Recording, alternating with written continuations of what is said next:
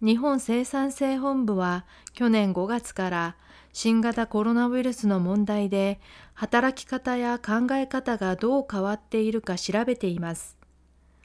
今年の10月の7回目の調査では、働いている20歳以上の1100人に聞きました。会社に行かないで家などで仕事をするテレワークを1週間に1日以上している人は22%でした。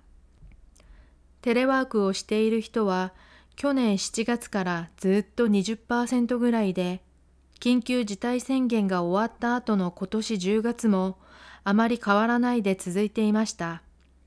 しかし、家でのテレワークに満足していないと答えた人は、今年7月より少し増えました。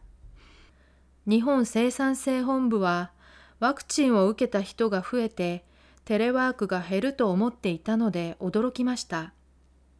まだウイルスをとても心配しているからかもしれません、と話しています。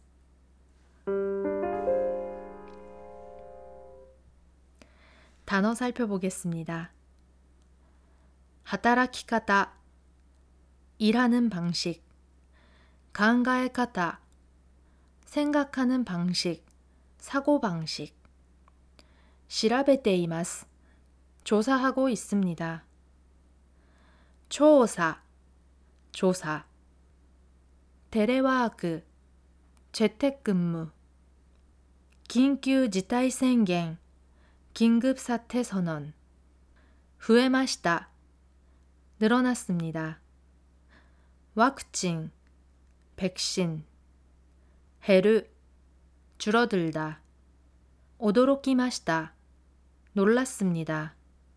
카모시레마생, 일지도 모릅니다. 오늘 쉬운 뉴스는 이상입니다.